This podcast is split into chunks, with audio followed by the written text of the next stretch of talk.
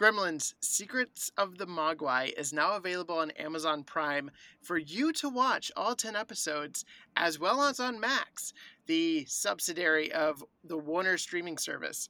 And the producer of that series dropped by to talk about all of it. So, of course, you realize this means podcast. Are you ready, eager young space cadet?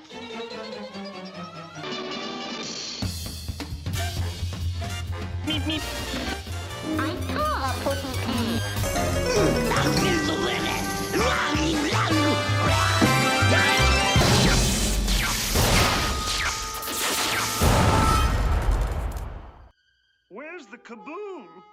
There was supposed to be an earth shattering kaboom.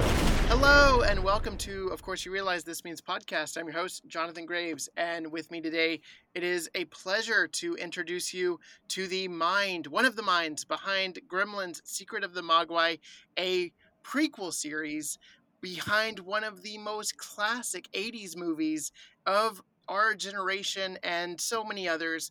Brendan Hay, welcome to the show. How are you? I'm great. Thank you so much for having me on. It is an honor to chat with you and to discuss these little green creatures with you Exactly. as we're going to dive into the origins and where Christopher Columbus might have come up with an idea like this. Yeah. Who knows? I mean, yeah, nobody knows for certain, but I feel like there's definitely uh, there's inklings of where uh, these little fellas may have appeared before. Uh, and definitely things of where they may have, where Joe Dante may have fallen in love with Gremlins before uh, the films. I love that. And uh, Joe Dante, as you mentioned, that's the director of the first two Gremlins movies, Gremlins and Gremlins A New Batch. And speaking of new batches, we have the last batch of Looney Tunes cartoons, which we're Mhm. going to talk about um, a a short within that new series. Um, but the last batch has dropped on Max, and I highly, highly encourage you go watch it. Check it out. Wonderful art all across the board, fantastic animation, and it's a throwback series, so it pulls from the classics. Like it pulls from what we're going to be talking about. Yeah. Bob Clampett shorts, and the Gremlin makes an appearance. we're going to get into that. And just so you know, if you're tiny or toony or just a little bit loony, we are going to talk about Tiny Toons. It is coming. And I cannot wait to have new guests and newfound appreciation for the classics, the adventure series, and the Steven Spielberg presents the new series, the Looniversity series. So we're going to be discussing all the Tiny Toons. Get excited because that is coming. But now, let's dive into the Gremlins. Rafe. They become clever, mischievous, What's going on here? and dangerous. Gremlins, huh? Little monsters. Right. Gremlins, directed by Joe Dante. So, Brendan, let's let's start with you. What is Sure. your first memory of the Gremlins? Like, where did you first come into contact with these little green creatures of mischief? Um, so yeah, it definitely was the '80s film version. It, that's where my first memory of Gremlins is that, and specifically, I had uh, the classic kind of of that age range, a book with a 45 uh, record of Yeah, like the yeah. kind of like yeah, telling you the story of Gremlins. So I had that, loved it. Which is why then, when like kind of late that summer into its release, I was spending a weekend at my older cousin's and they were going to see Gremlins, and it was oh, like I don't because I was younger than them. I was like six or seven when it came out, and they were all like kind of early teens. But it was the like, oh, I know Gremlins. Yeah, no, I won't be scared. I'll be totally fine. And went along, and it was totally scared. It freaked me out to no end. Um, it turns out the the the uh, the adaptation for little kids left out a lot of the gore and uh, Santa Claus monologue and things like that. So Wow. um, yeah, I was not as blindsided. I totally was. I was nowhere near as prepared as I thought I was, but it was great because it totally it was like especially the thing I remember being really freak freaking me out was actually now something I absolutely love was the mom section. The section of like Billy's mom versus the gremlins in the Yes. kitchen and the house and everything like that. Um and yeah, you hear afterwards yeah, so good. Oh my god! And by the way, how amazingly tough is she? Like every improvisation of like, I never you never look at a kitchen the same way as you see all these instruments of destruction. You hear what I hear a song, a song high above the tree with a voice.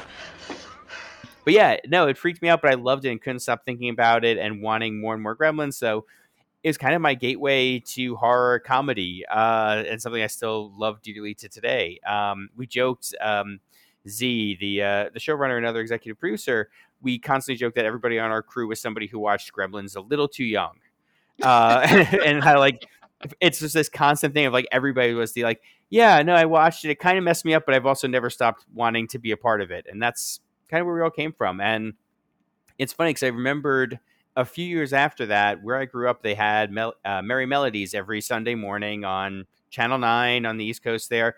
So I'd always watch them. And that was at some point later seeing, uh, was it uh, Falling The Falling Hare. Hare? Yeah. Yeah, yeah. And that was just then putting even there a little bit of two and two together at probably only like, you know, seven or eight of like, oh, okay, so this is a gremlin too. So like gremlins, I guess, exist in my mind is like maybe there's like years of gremlins fiction out there, not realizing this, not a whole lot between Falling Hare and 1984's film, but like in my mind, it was like, oh, okay, I wonder if these are connected. They kind of feel similar. Right. So it's fascinating because Roald Dahl, the guy Yeah. who made the Chocolate Factory, Willy Wonka and the Chocolate Factory, um, he was working on this book called Gremlins, and Disney, Walt Disney, wanted it. He wanted to Mhm. adapt it, and th- he put out a mandate for other studios not to do anything with Gremlins. Well, everyone listened except for Warner Brothers, and That sounds Warner right. Brothers put out The Falling Hare in 1943, uh, directed by Bob Clampett, and you know, I guess let's get into it. So Sure. this is written by Warren Foster with incredible animation uh, Yeah. by Rod Scribner and a musical score that is unmatched by Carl Yeah.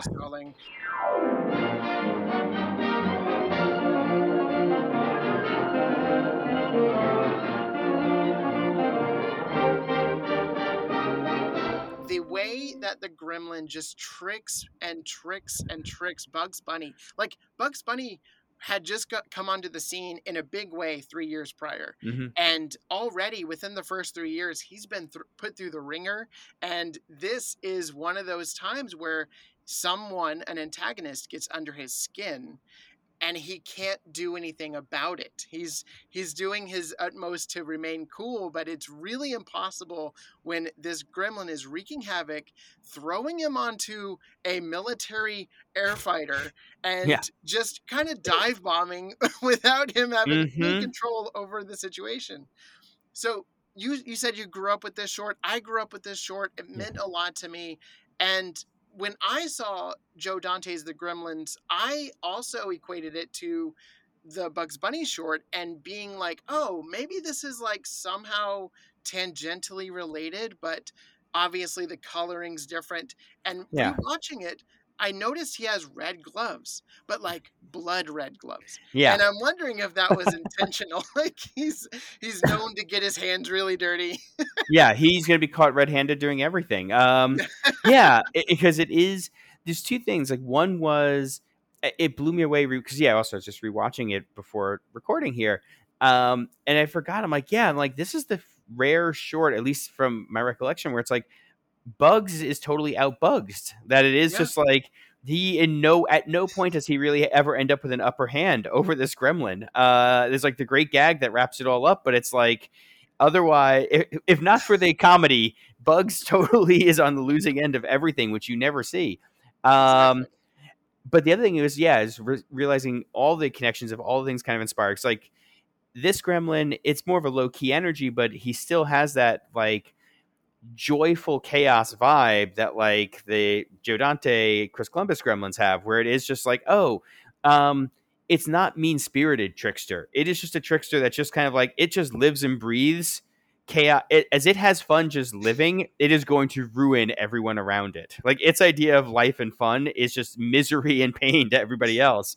Um so i saw that inspiration. And then the other thing that popped in my head was actually because um for related the other thing always when people think of gremlins is like a gremlin on the wing and i'm also now Right. wondering because i had forgot the shot where it is like the gremlin outside the plane window and bugs looking at it Mhm. so then i also started thinking today i'm like wait a second, Rod Serling or whoever it was who wrote that episode of Twilight Zone, I'm like, wait, did he see this too? Because then, which then I think it also triggered my mind. I want to say there was a Tiny Toons that did um, Plucky with like a gremlin on the wing, and it was.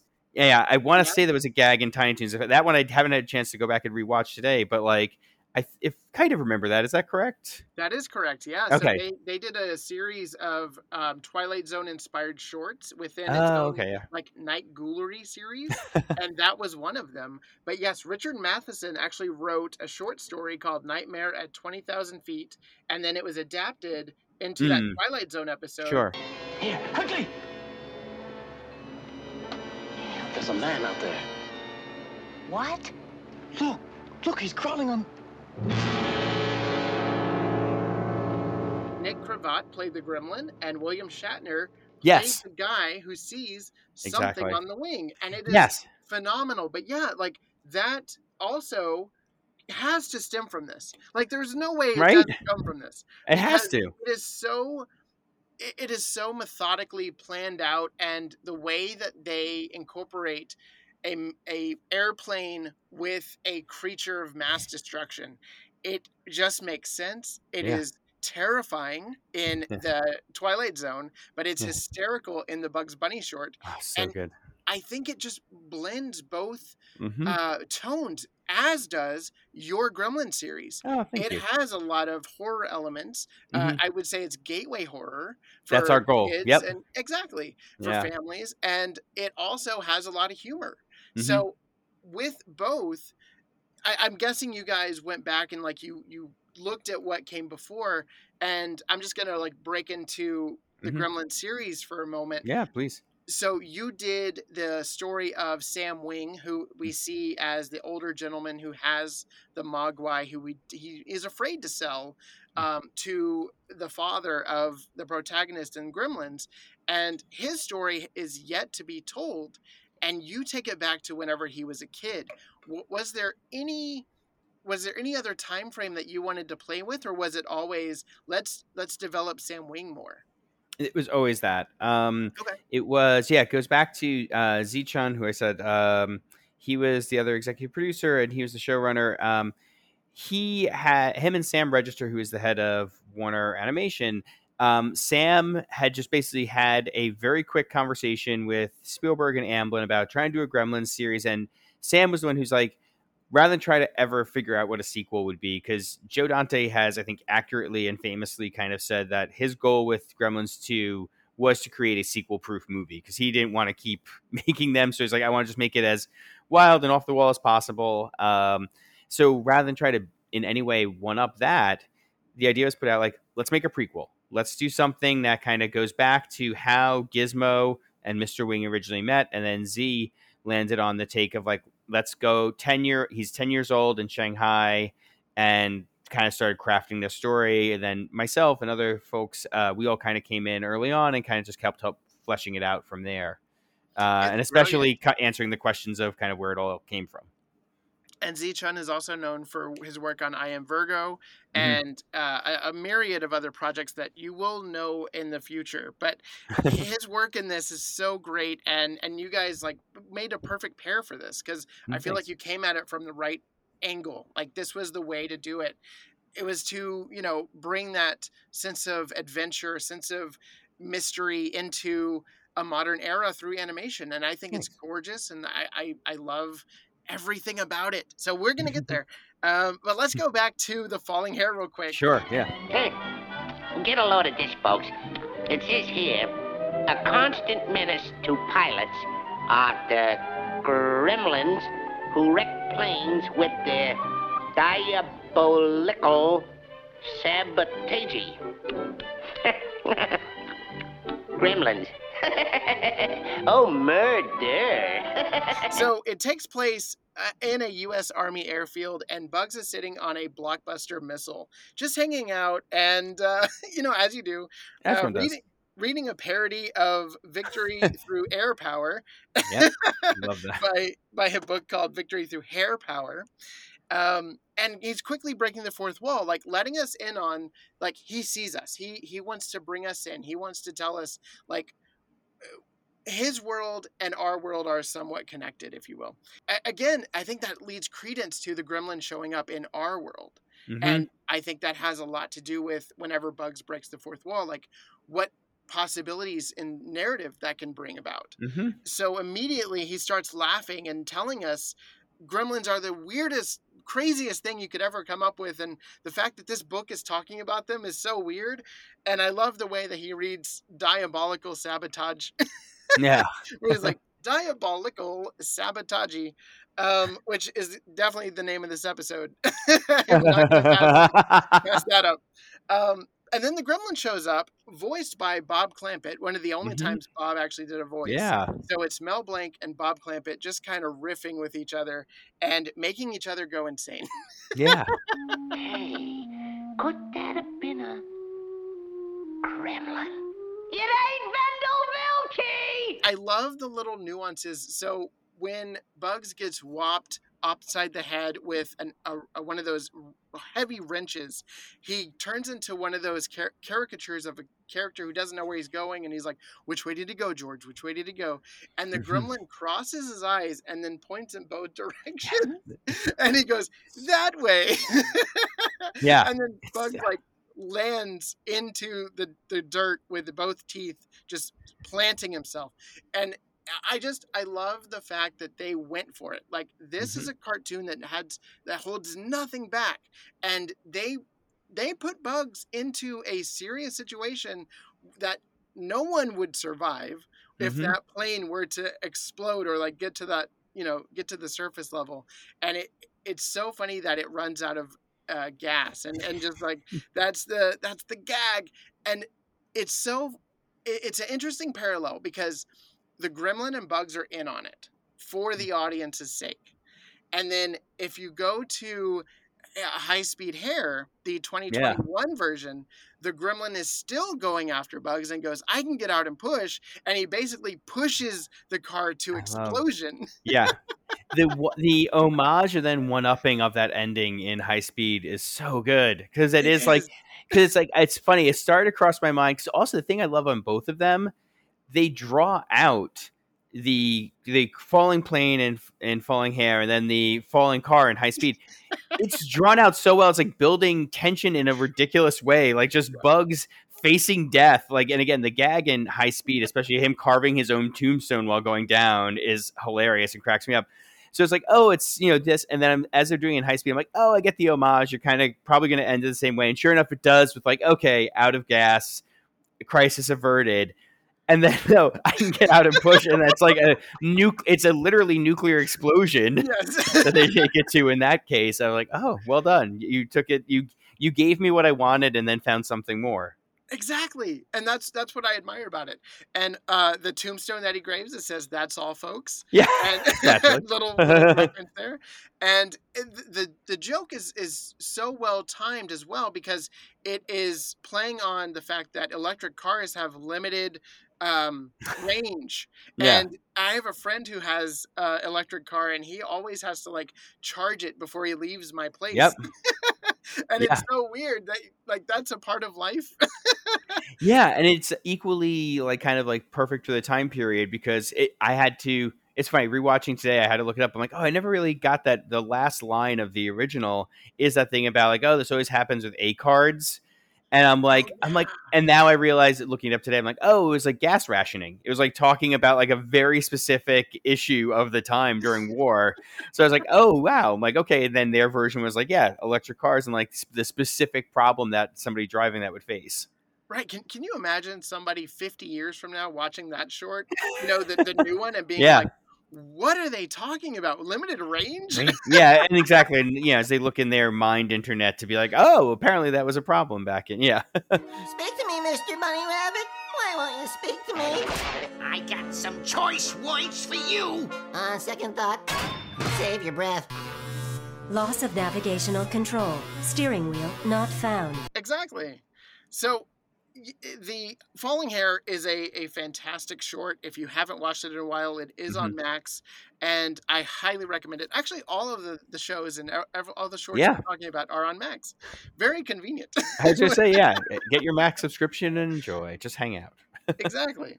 Um, so yeah, moving into high speed hare, I love how they did the title card. So falling Mm. hare has the action lines going down, and high speed hare has them going to the right direction, as as if you're in a car speeding along the freeway, and, and immediately you're thrown into this the situation where Bugs is like tired of walking and he needs a vehicle and he finds this car lot that's apparently abandoned because he just like goes into this electric Yeah, you're right. car and it allows him to turn it on and just like take off and he's enjoying the ride until he opens up the, the manual and it says electric cars attract gremlins and he does the same thing he starts laughing breaking the fourth wall Mhm. going oh my god what's a gremlin that's the most ridiculous thing and then all of a sudden a gremlin is on his shoulder and then uh, brilliantly voiced by Bob Bergen, by the way, who is Mhm. known for voicing Porky Pig in this series, and I think he does a really good job of also bringing the Gremlin to life here as Mhm. well. Yeah. And he immediately goes for the computer. He's got to eat the the main control computer, the touchscreen computer for the car, and then the steering wheel breaks off. He presses all the buttons and everything, and just utter mayhem. The fact that you have the Mogwai and these creatures that stem from him, while allowing Gr- Gizmo to remain cute and remain Mhm. innocent, I love that touch, and I know that that was changed from the, one of the first drafts to what Yeah. in the cinema. Can you speak to that a little bit? a little bit just because I've always been curious. I had heard that kind of again, like anecdotally, like we all had, and gotten to speak to Joe Dante about that. And apparently, the change came really late in the game. Like they were, I want to say, like just like six weeks out from starting to shoot, and they were showing off uh, the Gizmo puppet. And again, at that point, the plan had still been okay. He's you know cute, adorable furry mogwai for the first twenty minutes he eats after midnight with the rest of them and he actually turns into stripe and is stripe the rest of the movie trying to kill everybody and spielberg saw the puppet and was basically like that's way too cute. You can't you can't have that go bad. Like that's that's your sidekick. It becomes a boy and his dog movie. You need that that guy has to stay good with billy the whole way through.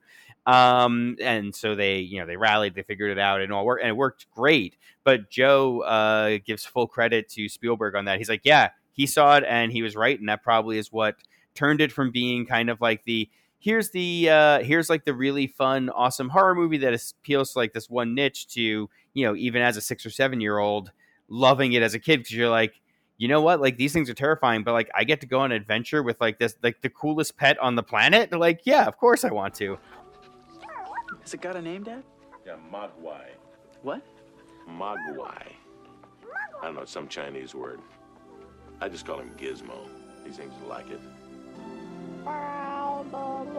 the baby Yoda of the 80s. oh yeah.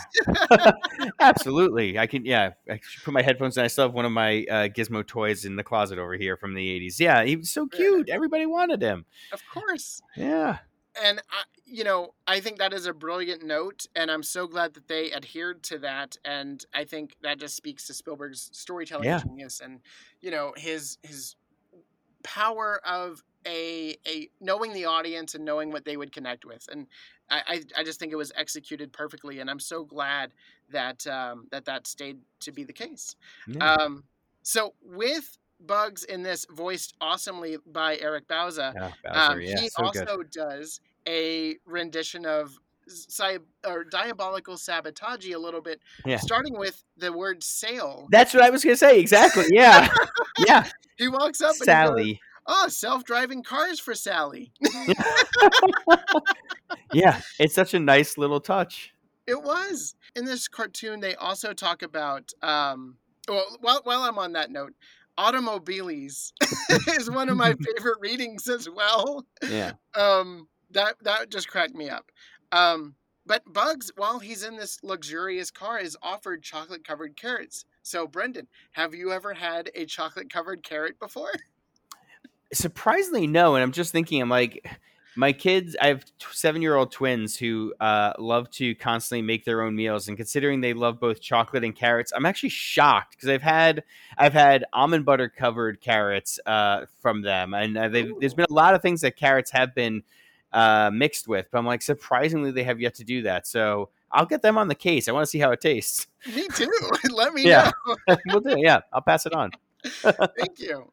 Um, they they look delicious in the cartoon. does. but It's obviously, they're animated. Sure. Yeah, but it it it sells it. it does. It does. Oh, carrots hard to find. You get a dozen for a dime. It's magic. And uh, obviously, we have callbacks. We have Bugs holding on for dear life as the gremlin is attacking him with a crowbar while holding on to the, the front of the car. And then Bugs is like, No, no, no, let me do this. And he takes the crowbar and he starts, you know, prying himself off of the car. Just the same way as he took the, the mallet before To uh, exploding blow himself up. And then Yeah. he's like, Whoa, whoa, what am I doing? What am I doing? What am I doing? it, it's just the way that this gremlin gets into this character's head and this character is the m- most powerful looney tune because he is cool confident knows how to win Mhm. and this guy just keeps coming at him and Mhm. he has no way out and i think Yeah. that is what's fascinating and i think obviously that's what fascinated viewers and Mhm. other creatives because they were like oh what can we do with a character that a protagonist is really like definitely up against and they don't know a way around him. And one of the things you guys did was you had an entire fantastical land to go to where the gremlins exist and they're in peace until a bird swoops down and Yeah. brings the danger into the real world. Magic is all around us, but you'll never see it if you don't go out and look. How did that idea come about of the Mogwai being a society and safe from harm all like throughout the land until an invader comes in? we started taking a pretty big view of what Mogwai could be and how they would interact with the world, and trying to come up with something I felt rel- not logical because in a fun, weird way, like the whole fun of Gremlins and Mogwai is not being logical, but Yeah. it was like what kind of feels like a reason that these creatures would exist and have the rules imposed on them that they do. Um, so one of the first things we did actually as a writers' room, uh, Z, myself, and we had um, three staff writers and an amazing script coordinator. We all uh, brainstormed as many possible questions about Mogwai as we could think of. Like it was okay beyond just the why are there the three rules. It would also be that like how do these rules actually work? Like kind of the classic fan type of things of like oh when does midnight if after midnight when would that end? And also ranging it was even getting to questions like all right do they need, do they procreate on their own or only through water? Like things like that. It's like trying to just what's everything we could possibly want to address about them and it eventually we got to the point of as we were talking about them was like okay um this is the i won't go too far into spoilers for the series but it was it started to make sense to us that like somebody had to create mogwai as a test because there is something about mogwai and it feels something honestly about uh, the gremlin in the bug shorts of it, it feels like it this creature was almost created and put there to drive you insane or to test how to test your mettle kind of thing. So we landed on because that would make sense of the rules where it was like the can you take care of something that's almost impossible to take care of?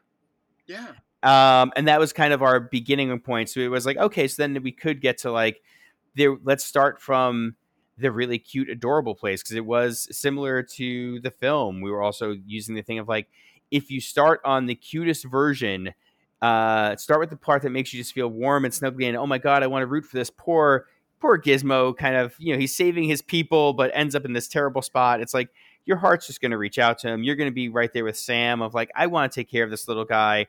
And as such you're basically entering into the worst like pet contract possible of like you're going to take care of something that is theoretically going to ruin all of human civilization That's amazing. I, and I totally agree. Like putting him in that scenario where I mean that entire world is adorable. Like I want to Yeah, live there. Like, exactly. all those little gremlin or all those little mogwai running around. It's it's it's just so fantastic. And and yeah, like he gets thrown into a circus kind of situation, and oh, it's awful. Yeah, that's it. Yeah, and then we just knew it'd also be if you start that cute, um, people will be on board no matter how. Because then we knew on the other end, like we know the kind of Gremlins gore we want to get to. Like once things Yeah. start going bad, where it's like if you keep you start cute and give them cute every now and then, it's also earning the like body uh, horror as like kind of limbs are chopped off and Gremlins exploding and stuff like that. It uh, yeah, felt like you could balance it. and the villain was so eh, like interesting and traumatizing with the way that he dislocates his jaw to like, suck souls out of people and Yeah. then eat it like orbs like ooh like Yeah. Uh, credit to I want to say it was Dan Krall, who's our uh, supervising producer and kind of uh, really helped kind of define a lot of the visuals for the show. Um, I think he's the one who landed on the giant jaw, like especially at least that a specific visual of the eyes kind of almost rolling back into the head and kind of going glowing. Uh, and then we also at some point early on for how to do the animation, somebody's like, "Oh, well, like, what if we just make it look like it's a practical effect from the '80s?" With that kind of like almost like the kind of weird frame rate kind of feel and like sound effects of that like clicking and unhinging. So it was like if you were looking at like kind of like how would you know how would Poltergeist or how would like Beetlejuice have kind of done that kind of like stretching effect? Ah. oh, yeah, here I come, baby. oh i love that Yeah, so that was kind of the logic to it, and it was funny because it was one of those things of like once you did it, it's like oh yeah, this feels like a nightmare from your childhood. Absolutely yeah and, you know i couldn't get that visual out of my head for days so Oh, thank you good. It's our goal. yes and you you accomplished it beautifully Our only concern should be the Mogwai falling into the wrong hands. Who's that? The wrong hands. the scope of this thing is so gigantic. Like you go from obviously like this community of people to a full-on mystical realm through mm-hmm. portals and worlds of gods and and everything that encompasses that. Shout out to the storyboard team and like Oh, whoever yeah. created all of those environments. It is incredible to look at.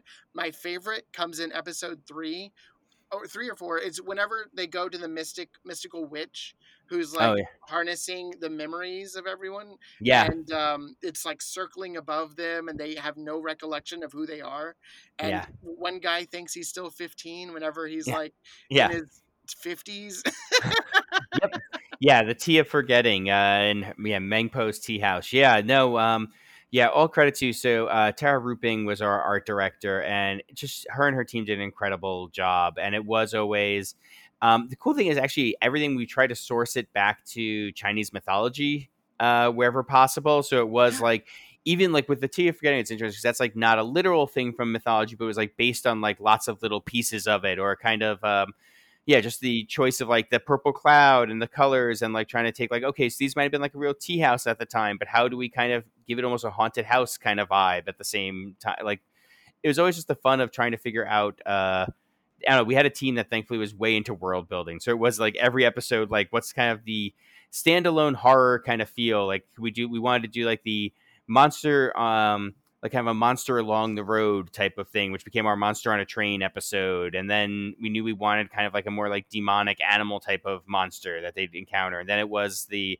kind of isolated, um, like kind of, yeah, the tea house was like, oh, the place you stop at that's a haunted house kind of vibe. And then the cabin in the woods with like kind of monsters outside was we got to our jiangshi.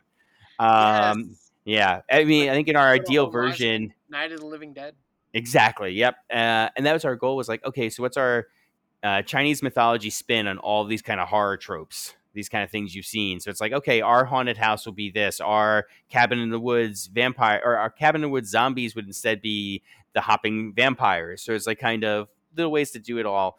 Um, and it's funny because I think in our if we had had more episodes, uh, we would have had probably another 10 episodes like that. Like it was that kind of like we just kept brainstorming, like, oh, I want to do this and I want to do this. There was like, remember, uh, there's some phoenix creature that had like poison feathers that we started trying to base an episode around.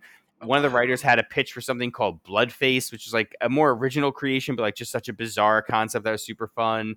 Um, but it all it was a case of we always knew our back half. Eventually, it was getting to the spirit market, and then kind of once you hit that, it's basically just like a you know ball rolling downhill of like here's just getting increasingly more dangerous and everything we had to kind of hit from there.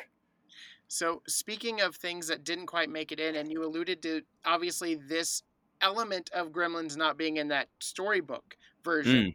Oh the yeah, backstory of Elle in this Yes. is is a different story than what you were initially had in, in mind, uh, from what I understand.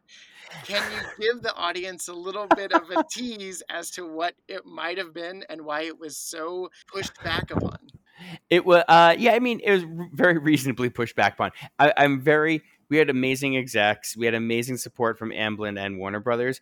Uh, in that everything else that we had, whether it was like chopping off limbs, uh, having humans die, all that, it was always the yes, go further. That's fine, except for Tze's first draft uh, of Elle, or trying remember, it was either Z or that episode's writer Sarah Noboso. I forget who wrote the very first pass the very first pass um, was basically a please no go back um, i don't remember the entire thing or i don't know if i at least i don't know if i can share the entire thing but i do know the last part it got to a point of elle's parents i just remember the line of like and then the rats came.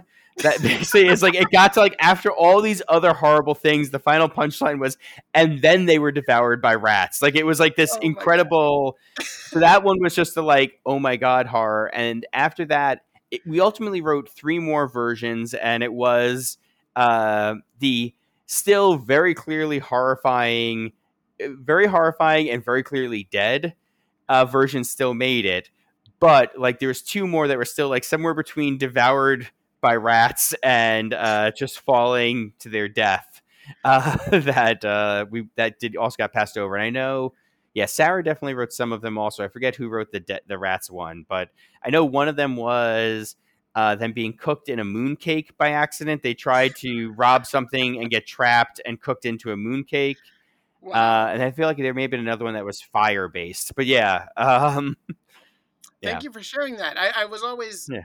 interested in the other versions that might have been, uh, but definitely in the one that was chosen, it does leave Elle terrified and also very sad Yeah. because her parents wanted to get away from her, and to do to do it in that way is just so traumatizing. But it harkens back to Phoebe Cates' origin Oh, yeah. of her dad dying in the chimney, and I and I love how that's just a continued mechanism in the story of like one of the characters has to have this really tragic backstory around her parents. It was, yeah, it was the 'cause again. It was also, I think, early on we made a list of like, oh, things we want to do, like kind of an Easter egg of, or like you know, a callback to in some way. And somebody landed on because we knew it's like, well, Elle's an orphan, and like the most famous dead parent monologue of all time is in Gremlins. So it was like, if we're gonna go that way, uh, yeah, it became kind of the fun, fun competition in the room of who can figure out the way to work it in, and uh, all credit to Sarah. Amazing job. But again, the writing is impeccable. And we've got to talk about the female gremlin that comes Mm. out of this and turns into the big bad at the end. I'm not going to give away how, but it's something that I, as a Gremlins fan, always wanted to see. Cool. And I'm so glad that it was brought to fruition in this way because I feel like animation is one of the only mediums that you can tell the story in. And I think you utilized it very well. Can you talk a bit about the incorporation of this very specific character uh, from Gremlins 2? Yeah. Uh, mind you, like not Gremlins 1, Gremlins 2, and how they personified pure evil and really going after Gizmo in this horrific yet child friendly way, family friendly way. Um, Yeah. And, and yeah, like just how that idea came about. And, uh, and then I'm going to show you a photo because Mm.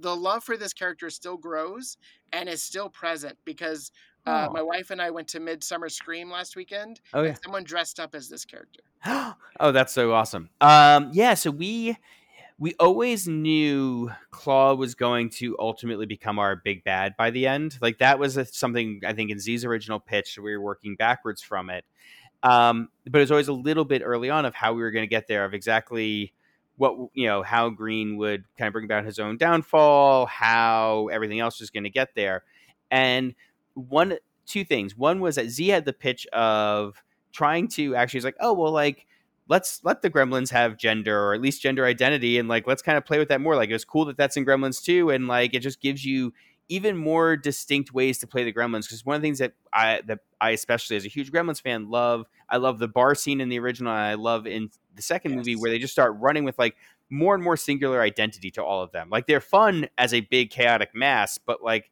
they giving them their own specific personalities and touches just just makes them even funnier and more fun to me so uh, Tze had the idea of like, oh, like Claw as kind of like evil and like her accentuated body part rather than like the hair would be the claws and just some kind of fun things to play with.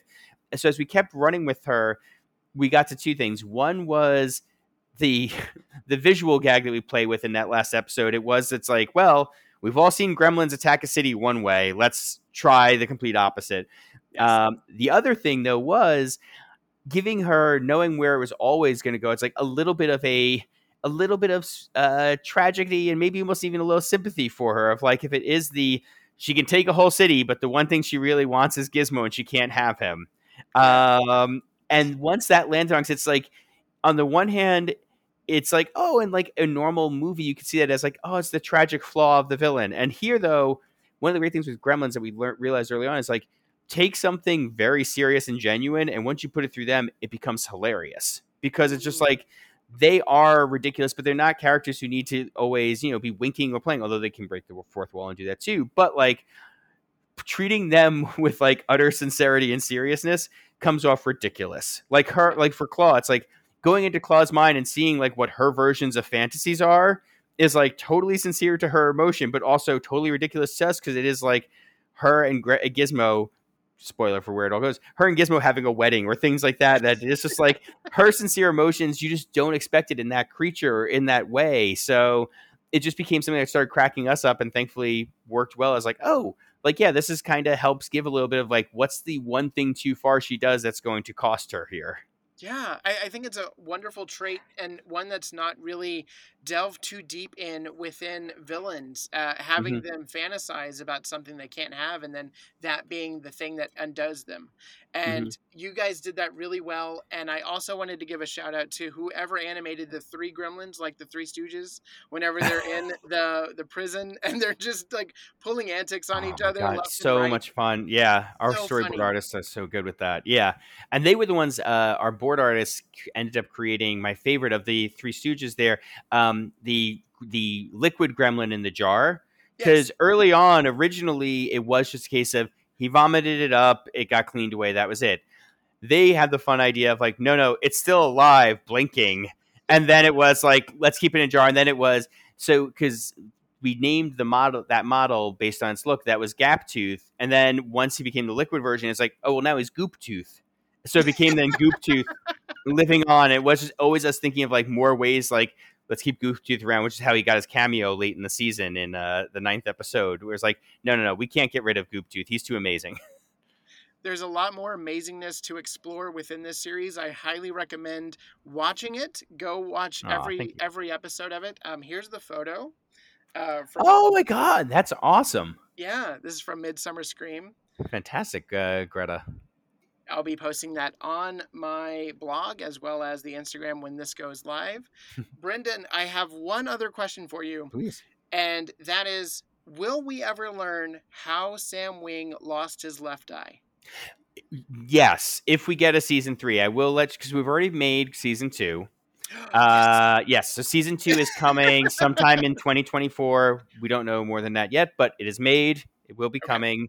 Uh, and we actually just finished post on it uh, very recently. So it's looking great. It's awesome. Amazing. Um, and I will, though, just to keep expectations in mind, Tze and I know how Sam loses the eye and what happens to him. Okay. It is not in season two. It is a story that we didn't get to in season. It was in a very early pitch of season two that had way too much stuff for one season. That was an element in there. So as we were like, okay, we can't do every possible thing we want to that came out, but we do have a story behind it. We know the answer to it. Amazing. Thank you for that tease. Yeah. So, Brendan, hey, this has been amazing. Where can people find you online? Uh, sure. So I am uh, still on Twitter, which uh, I know it has a new name now, but it's Twitter um, at Twitter uh, as long as we're concerned. exactly uh, at b underscore hay uh, h a y. Uh, I'm also on Instagram at Brendan Hay Writer, and I'm also on Bluesky at the one I always forget now. I think it's just B Hay and then whatever they are B Sky. It, they have a far too. It's a great service that has a far too long uh, handle to remember. I apologize, but yeah. Uh, but basically, I'm usually if you look either Brendan Hay Writer or B Hay on any of the social medias, you'll find me. Amazing. And you can follow the podcast over at Instagram at This Means Podcast or still on Twitter at OFC This Means Pod. And we also have a Patreon if you want to go support the podcast. We would love it. And just keep the conversation going, whether it's Looney Tunes, Gremlins, Tiny Toons, whatever you like within the Looniverse. Keep it going because, as always, that's not all, folks. Keep it loony.